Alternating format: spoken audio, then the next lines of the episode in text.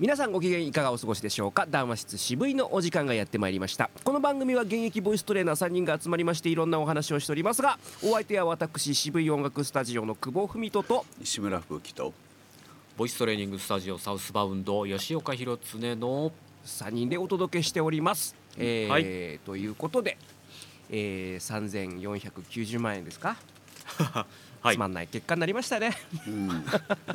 つまんねえよお前。なんだっけ？前田さんでしたっけ？前前川さんでしたっけ？なんかそんな名前の。うん。どんな名前でしたっけね？なんか 名前忘れちゃった。なんかそんなような名前だった、違ったごめん。違うぐらいでいいかもね。そうもうもう記憶に残す必要はない、もうメモを取る必要はないという感じですな、うん。一気に興味がなくなってしまいましたね。ああもうつまんない、ねちょっとこの平成のと平成じゃねえや。令和のドッキリ事件みたいな感じでね、うん。これの、うん。後々に語り継がれる面白コンテンツになると思ったのに。うん。なんねみたいな。まあもちろんあのよかないですからね。よかないですから、まああのまあ、無事返還されりゃまあねほとぼりも冷めるんでしょうが、いやつまんない結果でしたね。ねこでもどうなるんですかね実際その業者はあのー決済代行会社ですよね、うんうんうんうん。だから要は別のところに対しての手数料は発生してそうな感じがあるのでその分、その分は返してくれようになるんですかね裁判でも起こして、そこはあそうおそらくそうなるでしょう。し諸経費ね、うん、諸経費はその負担になるんじゃないですか？でもそこそこ例えば3500万の1%でもうん。35万円ですからね、そうですよ。大体 3, だ3%でも100万円ですからね、うん。まあでもそこはもうねしょうがない。背負っていただくしかないでしょうな。うん。うん。まあ、世の中のね こういうことがあのこれもだ後々にこう昔話として語り継がれたいですよね。うんうん。うん、だから誰かやらないのかなその昭和平成令和のこのあの童話集みたいなの作る。そろそろ作ってもいいと思うんですよ。うん。世の中の実際にやった事件をもとにね、うんこれを100はいはいはい。年後、200年後に語り継ぐプロジェクト。うん。あいいんじゃない？これ。うん。クラウドファウンディングとか立ち上げたら、全200平成はねうん、平成はそろそろ作ってほしいですね。そうね。令和はまだこれからあるから昭和平成のこのし史実をもとに、えーまあもちろんその重いところで言えばその戦争があったりとかねあとその地震だったりとかね、そういうこう教訓をまず盛り込んだ童話。でも設定が難しいよね。昔々おじいさんとおばあさんがの現代版ってだったらどうどうなる？昔々あるところに狐目の男がいました。うん。そういう年になるやつね。そうね。お菓子に毒を入れてしまいましたありそうだね。あれカレーにヒ素。を そうどっちも教訓ないぞ。ただただな生々しいだけですね。何を学ぶことが。毒入り食べたら死ぬですっていうね。あー。この間なんかね新宿歩いてたら新宿の地下街でねなんかたまたまその森永工場直送のお菓子のこうなんていうんですかね激安販売みたいなワゴン販売やってたんですよ、はいはいはいはい。森永の工場はいはい直営でね、うん。でそれで森永パックっつって1000円ぐらいであの森永のお菓子がいっぱい詰め合わせたものを売っててさなんか懐かしかった。あ昔これで売ってたと思って。へえ森永か。森永だからそのブリコ森森永事件の時に、要するにもうスーパー取り扱いがなくなっちゃったんですよね一斉にバーッと。うんだけどまあ工場をやっぱ稼働させなきゃいけないっつうんでその直営で森永パックっていうのをあの当時の森永のお菓子を詰め合わせたやつが1,000円とかで2,000円とかで売ってたんですよスーパーで。うんなんかそう言われるとそんな記憶があるようなないような。で それにしか、それでしかガンダムチョコスナックが買えなかった時期があって。はあなるほど。ガンダムチョコスナックってねこうちっちゃいねあの1 0ンチぐらいのガンプラが入ってんの。100円でこれがね集めてたのにもうそれでしか買えないじゃんみたいな。すすごい抱き合わせ販売になっちゃった抱き合わせ販売なのよ要は。もうすんごい悔しかった記憶があってそれを思い出しましたね。何の話だよ。そういうこうねそう、えー平成昭和の史実をもとにした昔話集、うん、いや今のだからいろんなあの文学者にねご存命の巧妙な方々に一編ずつ書いてもらうといいんじゃないかな。そうですね。ね。筒井康隆さんとか絶対あれ？乗ってくる乗ってくると思うんですけど。あれ？あ死んじゃったから。あこれは？あお一瞬落ちました？落ちました？一瞬え落ちてない？こっちは大丈夫ですよ。僕がね僕が聞こえなくなったということは僕が一瞬ダメになったんですかね。こっちは聞こえてますよ、聞こえてあそううそうそう。うん。あじゃああ。多分僕が一番回線が弱いから多分僕がちょっとねあの聞こえなくなったんですよお二人が。あ本当に？うん。うん。まあ聞こえなくるなることもたまにありますよ。うんうん。そうですか？うん。何ちょっとのせいか今回線がわかったかな、うん、はいはいすいません、えー。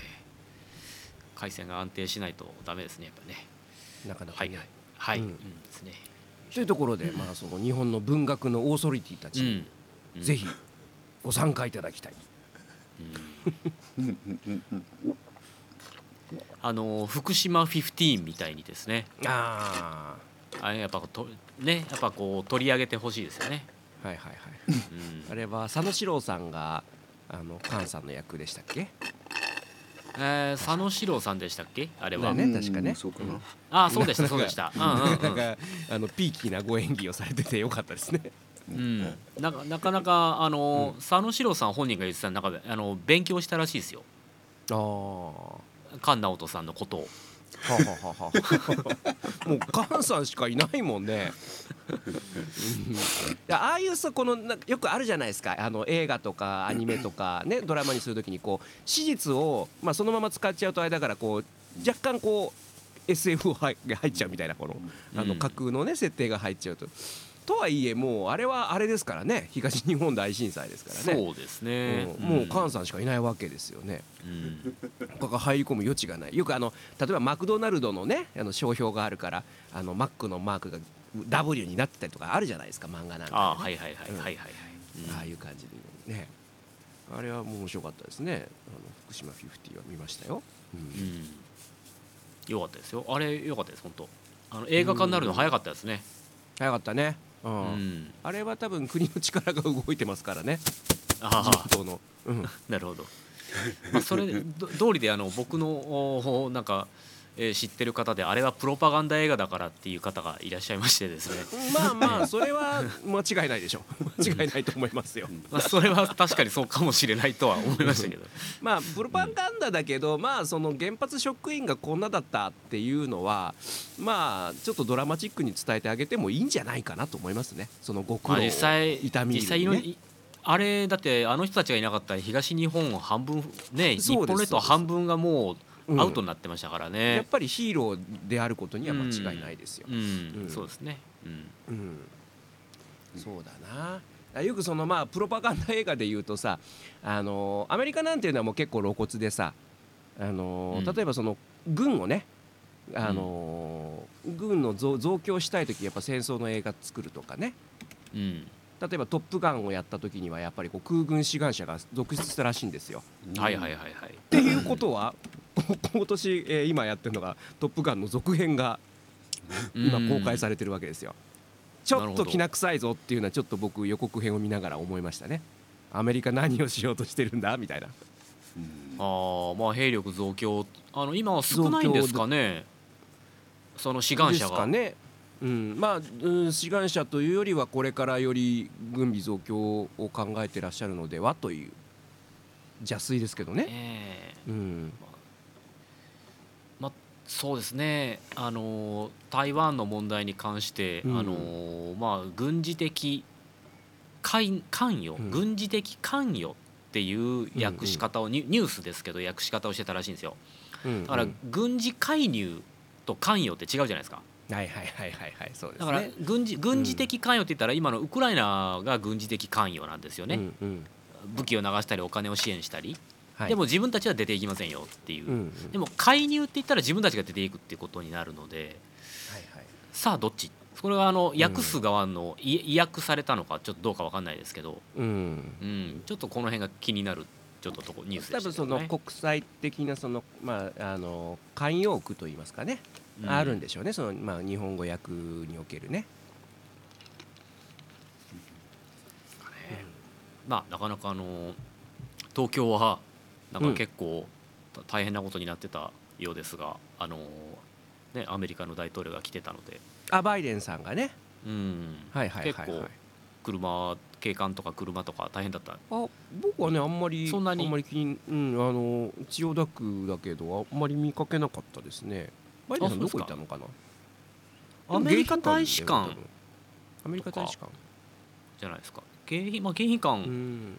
今回こ、まあ、国賓としてうんえで、もへ陛下は会われてないですよね。ちょっとごめんなさい動向がよくわかんないんですけど、うんうんうん。多分陛下が会われ陛下は会われてないですね会われてないですね。この最初横田基地に着いたんでしたっけ？最初横田基地に着いてから、それからなんか、うん、それからヘリヘリコプターで移動したとかって言ってましたけどね。あうんそれでまあえアメリカ大使館かどっかじゃないですか。うん、多分ですけど。し庶民の気がつかないうちにことが行われたっていうことじゃないかな、さらさらっと終わりましたね。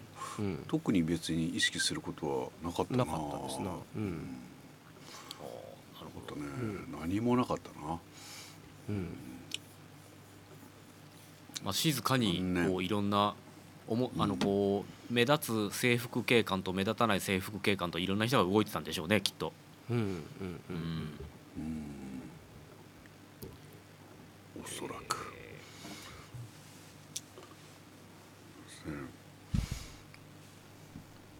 なるほど。はい。まあはいいろいろいろいろ気にならないね、やっぱりあの日々のお風呂問題が発生するとあのアメリカの大統領が来ようがなんだろうがもう気にならないね、日々のお風呂問題。うんそれはちょっっとのっぴきならない。どんな問題でしょうか？と給湯器が壊れましてねあー出た出た。うん。今これ世の中の一番の問題ですよ。うん大変ですよ半導体が。何ヶ月待ちですか？ん、うん、何ヶ月月待待ちとかちっていう、んうん、状態そうですえ何待ち？わからないです。あの業者は絶対言わないです。もう納あ期言わないんだ。うん。わかんない。言っちゃうとね言っちゃうとじゃあそのうん期間ってなっちゃいますからね。そうそうそう本当。えうん。えうわで実際。その間お湯が出ない。お湯が出ないんです。うわ。まあ冬場じゃじ時期的にそうそうそうですね。時期的にあれですけどまあ。とはいえ。とはいえ。5月の連休明けの月曜日の朝いきなりお湯が出なくなったっていう状態ですもう何週間か経ちましたけど。あらららららもうら。そんなに？毎日毎日毎日毎日風呂に入りたいっていう気持ちに追い追い追われていたらもうアメリカがどうな中国がどうなロシアがどうななんてどうでもいいね。本当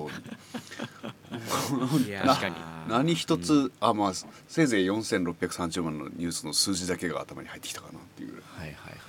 あーまあ風呂問題はでかいですよ日本人のでかい。それはでかいいやあのそれを思う時にこうあ仕事場にシャワーでもあればなって思いますよね。もうね本当に。なんでシャワー付きをか借りなかったんだって思いますよね。うん悔やまれる。うん、そういやまあでもなんかね水水場はうね、ん、うん、お掃除が大変ですからね。契約するのもいいですよ。うん。この期間だけ。ああそうかシャワー使えますもんね、そうそうそうそう。ああ入りました。入りました？はい。入りました。毎朝行ってます。はいはいはい、うん。ね銭湯行くよりはお安いですよね。そうそう。あー今今銭湯っていくらですか？銭湯は400円かな。480円。ですえ480円。ー、そんなにそんなに上がってるんですか？あってね。僕の知ってる頃の倍ぐらいですよ、そうだね。そうだね。まあ利用者が半減以下でしょうから。うん、ね。あそりゃジムの方が安いですね。うん。確かに。大変。なのでジムは大体あれですか？い一月9800円とかそんなもんですか？いやそんなに高くないよ。もうちょっと。あそうですか？うん。やっぱり地域によって違うみたいよね地域とやっぱ設備と広さでね、結構。うん。で割とね新設の今度なんか神保町もね新しく1個できるんですよ。でお2980円っつって。安っ。おやばい入ると思ったらシャワーついてそうそう。シャワーがついてない施設が今増えてる。そう。新しいところがねなるほど。どういうわよ。うん。そうですか。給湯器問題ついに来ましたか。来ちゃったね。うちもだからもうだいぶ古いんでいやこれ本当に可能性あるなとは思ってるんですけどね。毎日全員家族全員が銭湯に行くと思ったら大変ですよ。いや大変大ですよ。大変大うん変。ほんと。うん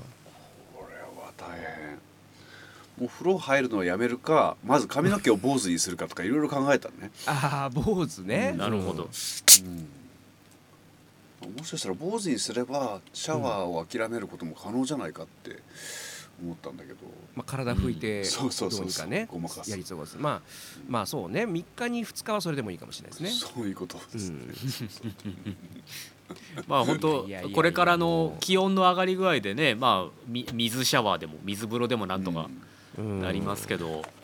まだちょっと早かった。ねちょっと寒いですよね。ねうん。これは大変それは大変だこんなに生きていくのに必要なことだったのかありがたいものだったんだなと。あのラそのライフライン系っていざ止まると本当に困るなってなるんですけどあの日本ってなかなかその停電とかうん。水道が止まるとかうんこうガスが止まるとかってもうほぼほぼないじゃないですか。ない、うん。ありもうだから停電になったら例えばエレベーター乗ってる時に途中で止まっちゃうとかうん。で復旧するのが何時間わ分かるか分かんないみたいななんかもうそんなのに怯えながら暮らすことって絶対にないじゃないですか本当に。ないですし w i f i ですらそうだよね。うん。本当。で携帯がつつながらないとかもね繋がらないとかね。ないですしものすごい安定してますね日本のインフラって。いやー。そうなんだよ。よくね言うのその海外の5つ星ホテルなんかでももうお湯出ないのは普通にあったりとかうん。あるって言うじゃないですか、うん。まあ、日本だったらとんでもない話ですよね。うん。すごいよね、ほんと。整いすぎてるよこの国は。いやーこの国は本当あこの国はで思い出した。あのー今日この後ね僕パスポート取り行こうと思ってもう十数年ぶりに。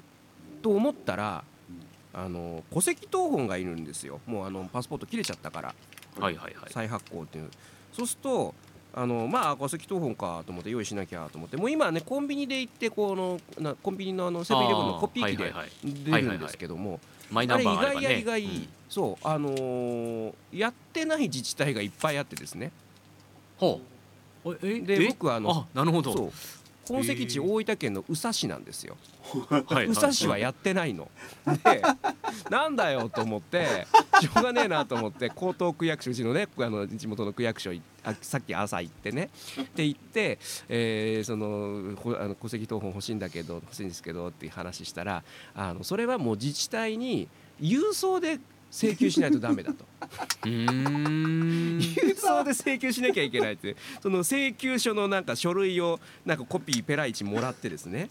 でこれ今目の前にあるから読み上げますけど、えーまず第一に戸籍証明書等請求書。これを書いてでさらに返信用封筒と切手を貼って。でさらに手数料の定額小為替、えーそれからさらに本人確認書類の写しえー関係性の分かる戸籍。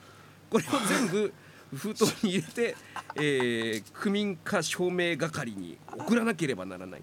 この昭和かよみたいな、本当うに。ん驚きました。ちょっと驚いた。なので今日はもうあのパスポート取りに行けません。というね。そうだねこれは誤送金しそうだわ。えーこれはねいや片やだってコンビニで出せ出せんだよ。そのうん大分県だと大分市とかね、まあ、当然ね、できますね。市とかね、うん。うんできるんですけど。この格差。このちょっと驚きました。すごい。なんでこれもう一日仕事じゃんこれと思えーじゃああのお父さんとかもみんな本籍地が移ってないんですか？まだ。映ってないです。うあのうちはだからやっぱりこうねルーツをねまあ、多分もう僕の代で最僕で最後なんですけど、まあ、娘はね結婚しちゃえば名字変わりますからあの、まあ、そこまではあの大分の宇佐市のねここに久保家っていうルーツがあったんだよってやってたけどもう速攻で江東区に移そうかなと思いましたね。もういいよと思う。なんだよと思う。マイナンバーカードのなんか魅力がもう半減どころかですよね。うんあの魅力もそうだしそのななんですか？そのふるさと創生じゃないですけどうん。あの東京一極集中をどうのこうのって言ってる割にはこの低たらくじゃないですか、うん。東京なんてだって東京の人なんて少ないわけだからうん。例えばこのね宇佐市にこう支援しようとかさ、まあ、そういうことふるさと納税だったりとかさいやあのちょいちょいじゃあそこにじゃあ土地を買ってみようかなとかっていう人だって出てくると思うんですよ。ちょっといかがなもんかと。あの。マイナンバーカードを普及させようと,、えー、とずっとやってたじゃないですか。はいはいはい。でマイナンバーカードその普及するメリットの大きいメリットの一つにコンビニですね住民票が取れるとかっていうのはありましたよね。ありましたよね。できないんですか？まやつだったらもう本当に楽ちんなのね。いわゆる住民票とかさ、うん。そういうやつだったら全印鑑証明とかもう本当楽なんだけど。う、んででさ昨今の話題だとそのもう保険証なくしちゃうとね。ううん。んもうマイナンバーにこうい統一するとかって言ってる割には。うん。あのーフルコースじゃんみたいな。このうん大分市は ね。フルコース。大分市はあの役所の入り口にあの自動発行機があったんですよ。印鑑証明とか戸籍謄本とか。自動発行機があったのを廃止しました。うんコンビニでできるからってことで。でまだからみんなマイナンバーカードを作ってくださいっていう形ですよね。そうですね。うちの近所にもあったけど、そうだね。おま全く同じだね。あの出張所があるんですよ区役所のうんうんううん。ん。それなくなりましたな。うん。なんだろうね。宇佐市だってそんなにまあ田舎だけどちっちゃくもないよね。大きいですよ。そこそこ大きいですよ宇佐は、ねはい。いろんなこう伝説があるじゃないですか宇佐市って。うんありますよ。宇佐宇佐八幡信託事件とかですね。そうそういう伝説じゃなくて。いやいやいやもっとこうファンタジーなさあるじゃない？伝説の使い方を間違えてる。行行為散奪事件。あそうそうそうそうそうそう。いろいろねありますよ。でも宇佐八幡はね、あのー総本総本山というかそう八幡そうん八幡のね。おー日本のね宇佐神宮そのうん国体をなす上では重要な施設といいますかね、うん。うん。宇佐神宮そうですね、結構雪も降るんですよ。珍しく。あそうなんですかね。雪雪降るんですよ、うん。ええ僕もお墓参りでしか行かないんです。まあもちろん住んだこともないですし。うん。おじいちゃんが住んでたのかな。はいはいはい。うん。なるほそうなんですよね。いやー驚いちゃった。ね驚くなそれは。ど、いやまさに昭和ですね。本当。うん。デジタル庁何やってんの？ですよ、うん。人がいないのかな？宇佐市にその IT に強い人が。絶対楽だと思うよ。俺から送ら送られたやつビビリって破いて返信用封筒出してそれに詰めてまた送るんでしょ？絶対楽だって。自治体によってやってるやってないっていうこと自体がどうかしてますよね、どうかしてるよねせめてだからじゃあ全部揃ったところでじゃあやりましょうってなるべきだよね。うんマイナンバーカードとはですよねまさに。うん。なんかだからそうこうオンライン化されてないんだと思いますよね。その一斉にじゃあこれでスタートしますっていうこうね。デジタル庁の通達が。すごいうんいやびっくりしました。それすごいこと今年の重大ニュースの中に一つ入りますよ。ね。俺ねあのあれですよあの、えー確定申告のあの納税証明が税務署と江東区で連携ができできてなかったのと同じぐらいのはいはいはいいはいはい。縦 e 割りすぎる。送ってるのにそう e-tax で送ってるのにあの書類を移し替えてるっていうですね。それはミスも起こるわね。もう全くもって意味がわからないすごそういうのこそパソナに振りゃいいんだよなと思いますよね。いなるほど。一元的にやれるよう パーソナ。に、うん、いっそうね。いっそのことね。そのことですよ。なんかあの東京都のなんかほら新型コロナがバーッと増えた時流行った時にあの、うんうん。各保健所、まあ、各診療所か各保健所か忘れましたけどなんかとにかく最終的にファックスで集まってくるって言ってたじゃないですか、はい。はい。はい。はい。はい。はい。ファックスかみたいな。ファクシミリまだ現役かと思いながら。だってもうさそれを担当されてる方ってさまあ僕らの世代でまあまあもうおっちゃんだよね。そうですね。もうアラフィフで。うん。もう60代やってないんじゃない？やってないと思うよ。やってるかな？その食卓とかのおじいちゃんとかじゃない限りは。うん。もうファックス俺だってもう馴染んでないよ。とっくに。ファックスというなんかねあの自宅にももちろんないですし。うん。うん。なんかこう。むしろファックスの方がエビデンスとして残りにくい間違って捨てちゃったとかうん。あるからまだこうメール履歴の方が信頼できる、そうですね。うん、まあまあパソコン飛んじゃったってなっても複数のデバイスがあればまあいいでしょうし。う、ん。うんファックスを使おうという発想自体がもうなかったですもん、うん。今僕の中で、そうだね。ないねい。やだからこの間まさにですねちょっとうちの母親から電話があって、あのそのパナソニックのオタックスっていう、まああのはい懐かしいですね、はい、あれ結構ずっとし新しいの出てるみたいなんですよね。う。ん。うんでであのーああいうのってまあ新商品が出て買い替えるようなもんでもないですからやっぱこうんう10年前の機器とかも全然現役で動いたりするからあのそのファックスのインクリボンみたいなやつっていうあるじゃないですか。うんうんうんうん。ああいうのをちょっと買ってきてくれって言われて。うんうんそしたらですねいろいろ調べたんですけどなかなかないんですよね。インだからこうね。うん、手っ取り早くその辺のヤマダ電機とかで買おうかなと思ったんですけどなかなか置いてなくて、結局ネットのお世話になるんですけど、うんうんうん。っていうかファックスもうよくない？おかんみたいな話で。何に使うのファックスみたいな。いやそしたらなんかあのラジオのラジオね。はいはい。ラジオの投稿に。とかね。そうそうそう。はいはいはい。よくあの壁に貼られるやつやあのねバラエティーとかでうんうん。24時間テレビとかで。うんうんうん。あれでしかメリットないんじゃない？逆に。うん。そうですね。こんなに来てますよっていう。うん。ね。い紙の無駄遣いだなと思いながら。ファックスですね、まあ、うちの間いまだにこう、まあ、ガラケーですからね。あのスマホは諦めた、ラジオはやっぱ、うん、ラジオはもうはがきですよ。はがき。はがきですね、うん、うん、ちなみにはがきだけにしてほしいな、のみ、はがきって今いくらになったんですか、今ね 80円。あ八8は太か。3円じゃないかな。3円？6363、63円まで来ましたか、うん、切手が84円だ、うん、切手が84いや、うん、50円の頃が懐かしいですねはがき。うん。そうだね。いやはがきなんてだってもう僕あの年賀状すら出してないですから。自分から自分からはがきを出すなんてことがないから多分僕の中でうん。50円とか52円ぐらいで止まってますよはがき、うん。そうだね。うん。52円だな俺は。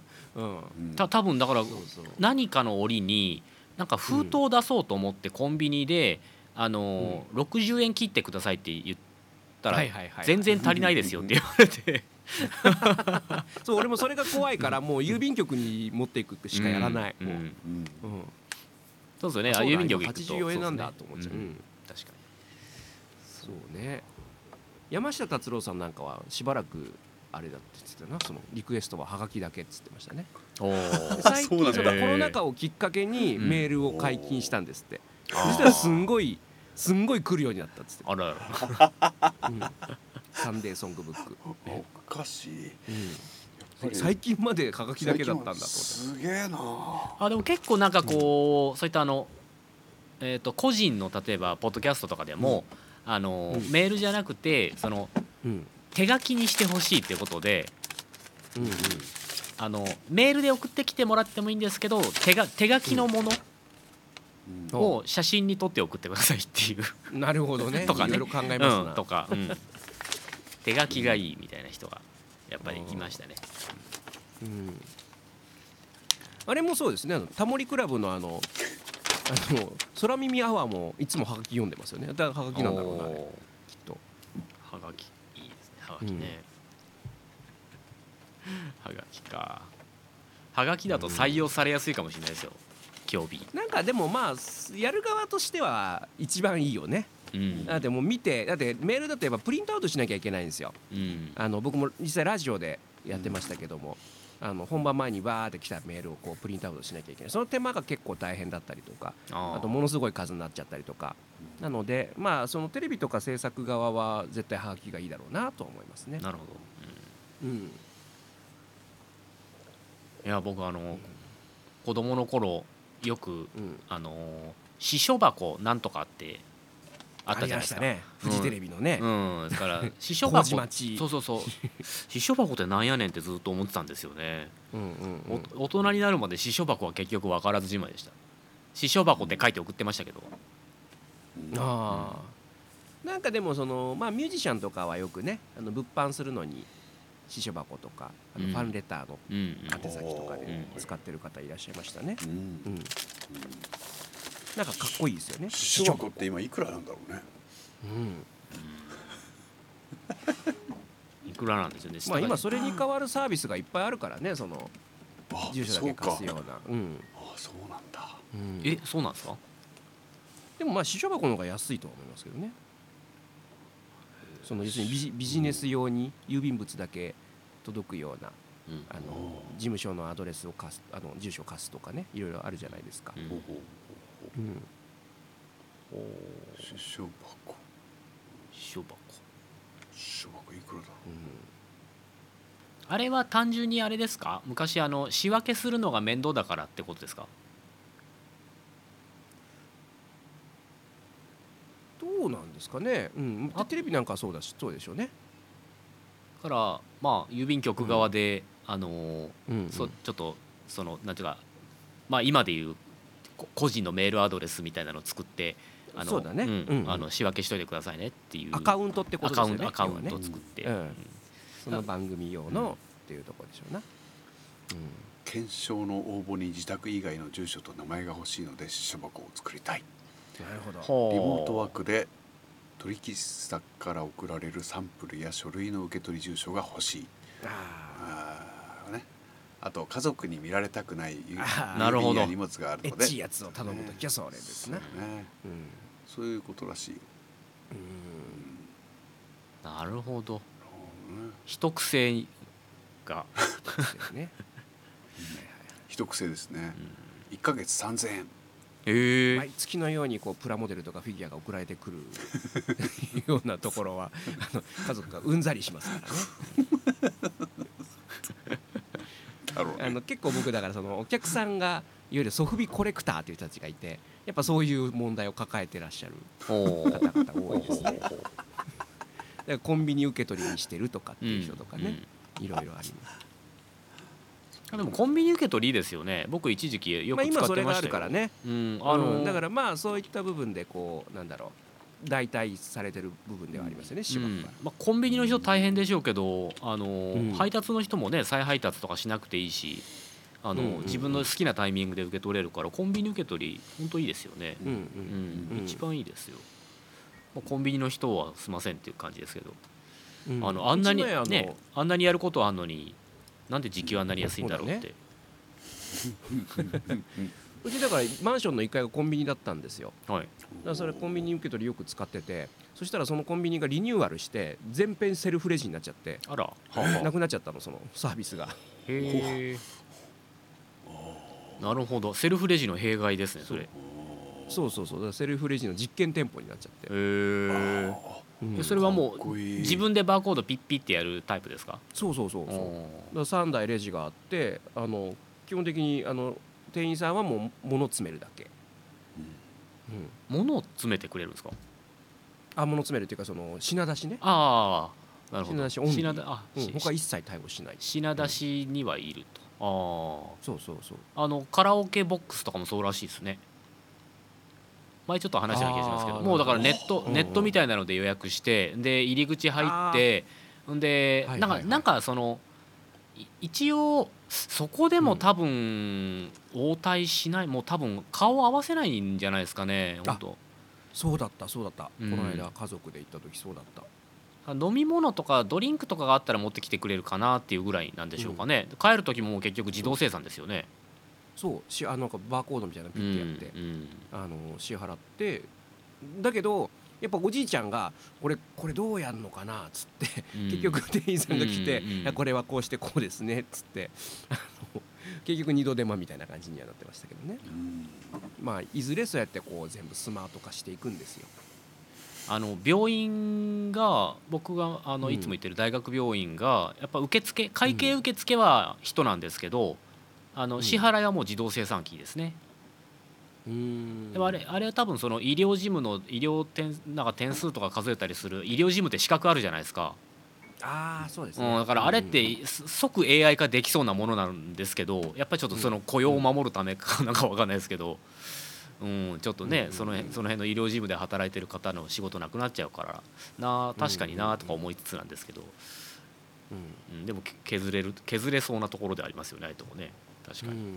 でも確かにそのコンビニのねやっぱ話じゃないですけど人がいなくなるとコンビニのサービスで今人がいないとできなくなるサービスってその、あれじゃああれもそうですね。そういった荷物荷物の受け取りもそうですしね。荷物の、そうですね。あのあれもできなくあれっていうかその受け、うん。U パックとかの受付もできなくなるってことですよね。できなくなる。うん。じゃあ切って買うとかもできないですね切ってもそうですね。買えないですね。うん。タバコとかどうなるんですか？タバコはねタバコ置いてないかな。置いてない。置いてない。もうだからタバコ置いてなくなってくるわけですよ。うん。お酒はあるんですか？お酒があそうお酒はあるんだ。であのそれをやると店員さんが出てくります。出てきます。あお酒切ってやりおます。酒は店員さんが出てくるんですね、やっぱり。そうそうそうそうそう。年齢確認みたいな、年齢確認で、ああなるほど。うそこら辺なんかちょっとあれですね。まだ便ん、まだだからハイブリッドな感じでしょうな、ああそうですよね。まああの、うん。多分東京とかはいいくつか実験店舗というかあると思うんですけどあのアマゾンがあのアメリカでやってるじゃないですか。もうなんか、はいはいはいはい、なんかもうクレジットカードかなんか登録してあるとアマゾンに。うん、もうそれで支払いができちゃうからなんかもう店店の中入って袋に詰めて出ていくだけみたいなうん、ウォークスルー方式で全部ね、うん。うん。まあ、いずれ多分まあ本当あと2 3 0年後でしょうけどもね、うん。全部そうなっちゃうのかもしれないとは思いますけど。それとそのマイナンバーとねうん。紐付けしてね、うん。あと現そうすると年齢確認も、うん、現うん。現金を、現生うん、使えなくするのかどうするのかっていう問題があってあの近所のスーパーがですね、あのとにかくお安いんですよ、はいはい。お安いですけど現金しか使えないんです、まあそうでしょううね、ん、まあやっぱそスーのパーがし手数料取られちゃうんで。スーパーの支払いの問題ですよね、うん、手数料かかっちゃうから多分現金しか使えないんですがあのー ヤフオクドあ今ペイペイドームか。ペイペイドームでしたかね。あの来年、来年度からあのーうん。その球場内でえー現金が使えなくなるんですって、おもう全部あのクレジットカードとかそのはいはいはいはい。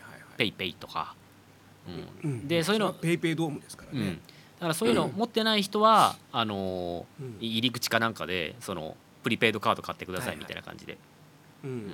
らしいんですけど、まあ多分そのいわゆるレジャー施設とかはどんどんそうなっていくんじゃないかな、うんねえ。これで僕もあの映画映画見に行ってう、あお腹空いてたからホットドッグ買おうと思ってん、うん。であのバーって列がやっぱ並んでるわけですよ。はい。であ一個だけもうあスカスカだったからおラッキーと思って行ったらそこはあの現金お断りあの、電子マネーのみ、うん。くれくれクレカのみ、まあ、たまたま Suica にちょっと入ってたからそれで買いましたけどあのああなるほど。どこうやってどんどんどんどんね現金は狭まっていくのねとは思いましたよ。でも逆に今の話聞いて思ったんですけどみんなそんなに持ってないんですかね電子マネー。そうなんだよ。やっぱ持ってない。いや Suica ぐらい持ってそうじゃないですかでも。うん。さすがに、ええうん。だからまだまだ日本の現金はそういうところでしょうね。あ海外なんかだともうかなりね浸透してますけど。あもうあの僕はあのアップルウォッチをずっと使ってるのでもう Apple Watch が便利すぎて、あの今まででねやっぱ iPhone でこうやってたとかまあそうですね。まあ、うんうん。 Suica 持ってた頃は財布の中に Suica は入れてて財布出してペタってやってたうんのがそれがあのスマホになりで今はもう、うん。あの Apple Watch になりでもう僕はもうな現金出さないですね。お買い物は。僕ね逆にうん。ね、あのクレカをなるべく使わないようにも最近してるんですよ。あそうですか、だなんか買う買い物する時はうん。アマゾンでももうクレカは一回もう外して、うんあの銀行とかコンビニ振り込みにしてはいはい。あえてこうワンクッション面倒くさくするのね。はいはいはい。そうするとこうちょっと衝動買いを抑えられる。いやいやこれもういらないんじゃないのってどうしてもかこれはいるっていうのだけ現金その方がやっぱ管理はしやすいなとあなるほど。経費の。うん。僕はあのデビットカードで買い物するようにしてます。クレジットカードじゃなくて、あ賢いですね、うん。それはそれが一番いいね、うん、これはもうだってもう銀行の口座の中に入ってる分しかね買い物ができませんから、うんうん。あ俺もそれにしよう。それにしよう。そしたらデビットカードだとあのやっぱりそのうん。ポイントもやっぱりクレジットカードと同じようにポイントも貯まったりするのでうんいいいいかなと思いますよ。だからそうだね、うん。おろしに行かなくていいもんね、うん。本当に。昔とは昔のデビットカードとはもう違いますね今ね。うん。昔は J デビットって言ってあのーうん。日本の中のやっぱガラパゴス形式だったんですよ、そんなのばっかりやな日本は、うんうん、今多分駆逐されてると思うんですけど J デビットって、うん。それが統合されたのかな、うん。今もうデビットカードって言ったらもうあのーね銀行に行ってあのー銀もう基本銀行のキャッシュカードがもうデビットカードになってるじゃないですか。ほぼほぼ間違いなく、うんうんうんそして JCB とかビザとかマスターのブランドがついててあのね、うん。本当にクレジットカードと同じように使えるようになってるからあれですけど本当昔は J デビットっていうなんかちょっと緑色のなんかあのまたやっぱロゴマークがあってあの、うんまあこれこのデザインするにもお金かかってんだろうなとかそういう利権を感じましたよね。やっぱまたその辺もん。NEC とかですかね、そうシステム。我が社の我が社の企画でうん。言ってくれましょう、うん言ってくれませんか、うんみたいなね、うん。昔から日本ってそんな感じあるらしいじゃないですか。うまあね、ん。まあだからまあ口惜しいのは分かりますよそりゃ。うん。あのアマゾン企画だったりグーグル企画だったりねアップル企画だったりとかってさ。やっぱ日本のなんかこうねあのフラッグシップをこう取っていきたいじゃないですか、うんうんあの今のその日本のなんとかペイでもものすごいこう乱立しているのってなんかこの間あの本読んでてあのあーやっぱこの頃からそうだったんだなっていうのがあったのがやっぱその、うん。まあせ戦時中といいますかあの、大東亜戦争の戦時中にこううん武器の開発とかやっぱやるじゃないですか。三菱重工とかやるじゃないですか。そしたらおん。な、同じ会社の中でももう本当にあの、競い合うようにあのうん。やっぱり作るので、本当になんかこう、うん。なんていうかもう隣を覗き見できないようなついたてをドーンと立てたりとかしてでもうん。う 同じ会社内なのに敵同士みたいな中になってて、うんうんもうなんか陸軍と海軍が喧嘩してるとかと同じぐらいのレベルでなんかこうはいはいはい。あまあ競争はあるだろうけどだからみんながね一致団結していいもの作ろうぜじゃないんだなみたいな感じですよね、だから今のそういったなんたらペイのガラパゴス化を見ててもそうなんだなとしか思えないというか、だからやっぱそれで成功体験があったからでしょううね、ん。その高度成長ってやっぱ、そのねトヨタ日産いすゞとか三菱とか、まあ、そういう車もそうだし、まあ、コンピューターも結局そうじゃないですか。そうですね。そうなってくる。そういうこう成功体験があったからそそうなってるのかなと思いますし。だってまあそのクラウドでデータ共有なんていうのはもう本当ここ10年じゃないですか。うん。あでもそうなってくるとまあ若い世代に託すしかないのかなと思う。それはもう僕ら世代になると、うん。もう逆にその、うん。あの安定成長高度経済成長が終わって安定成長とやっぱりこうなんていうかうん。低迷時代に入ってくるわけじゃないですか。だから多分変わってきそうな気がしますけど、変わってくるでしょうね。んそういうのって。うん。だからそういったガラパゴスかなんかなくなるような気がするんですけどね。うん。うん。まあその分あの外資がめっちゃ入り込んでるんでなんかこうもう競 競争力がないっていう状態になってるそう可だからもう。そうなってくると若い子たちはいやいやあの iCloud 使えばいいじゃないですか、アップルでいいじゃんっていう。そうなってくるとは思うんだよね。新企画いやもうだってここに勝てないですよ。うん。って言われちゃうよねきっとね、使った方が便利っすよみたいな。うん。だってあなたも iPhone 持ってるでしょまみたいな話ですよね。そうなんだよ、うん。そうするとこうグーの根も出ない、うん。うん。だねってなるよね。うんそこら辺はまあだから国策としてやっぱやっていかなきゃいけないんだろうね。そうですね。国としてね、うん。もっとお金出してくれるといいですけどね。そうだからあの、まあ、よく言われてますけどねその研究者の段階からやっぱりね国がお金を出してあの、まあ、本当にそれで主導権を得れ得得たいならばですよね。あのうん高校生とかもそうなんですけどやっぱり理系に進む若者がどんどん減ってるんですって。うん。やっぱ文系に行ってしまうんですかね。だからそこに行くといやこれは本当にね、えー、うかつなこと言えませんけどやはり軍需産業がないからなのかなっていう気もしないでもないですよね。うん。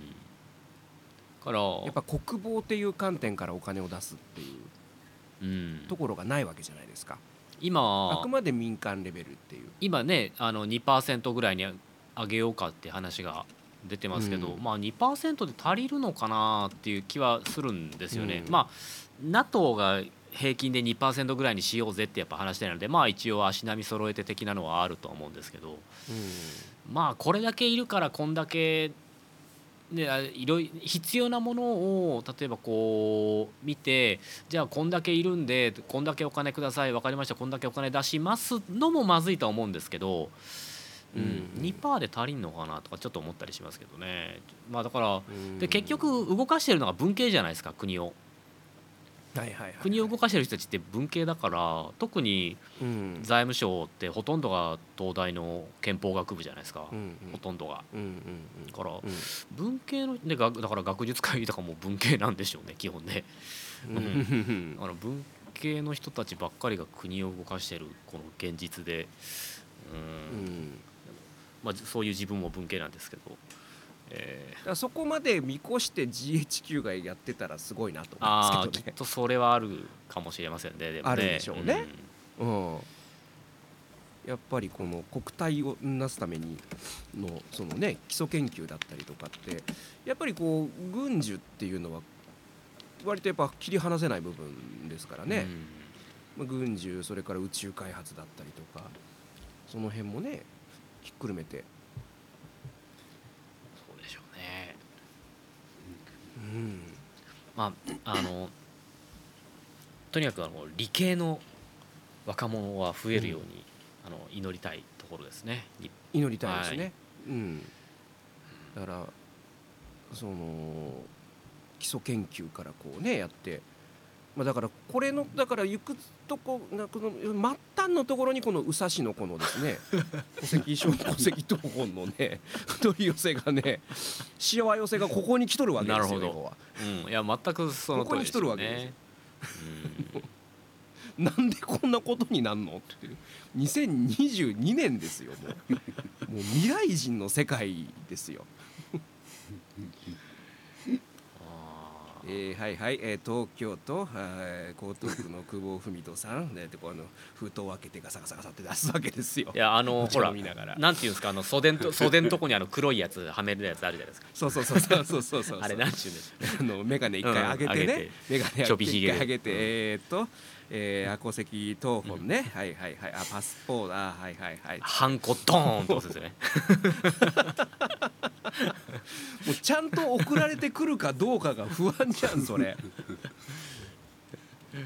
もう目に浮かぶね。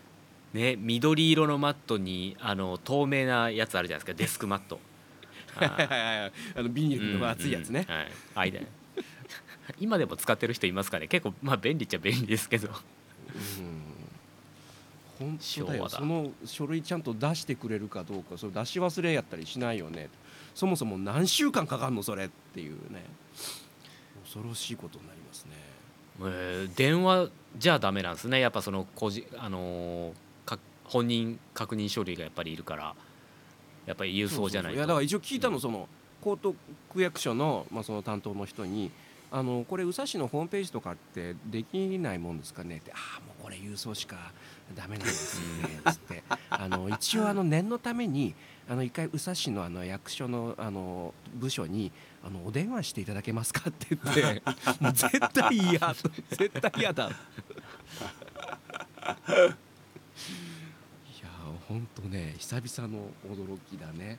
そうですね。うんマイナいやもう本当マイナンバーカードとはですよねうん。えー。それなんかこう本当公約を果たしてない政治家レベルじゃないですかそれ。いや本当ね。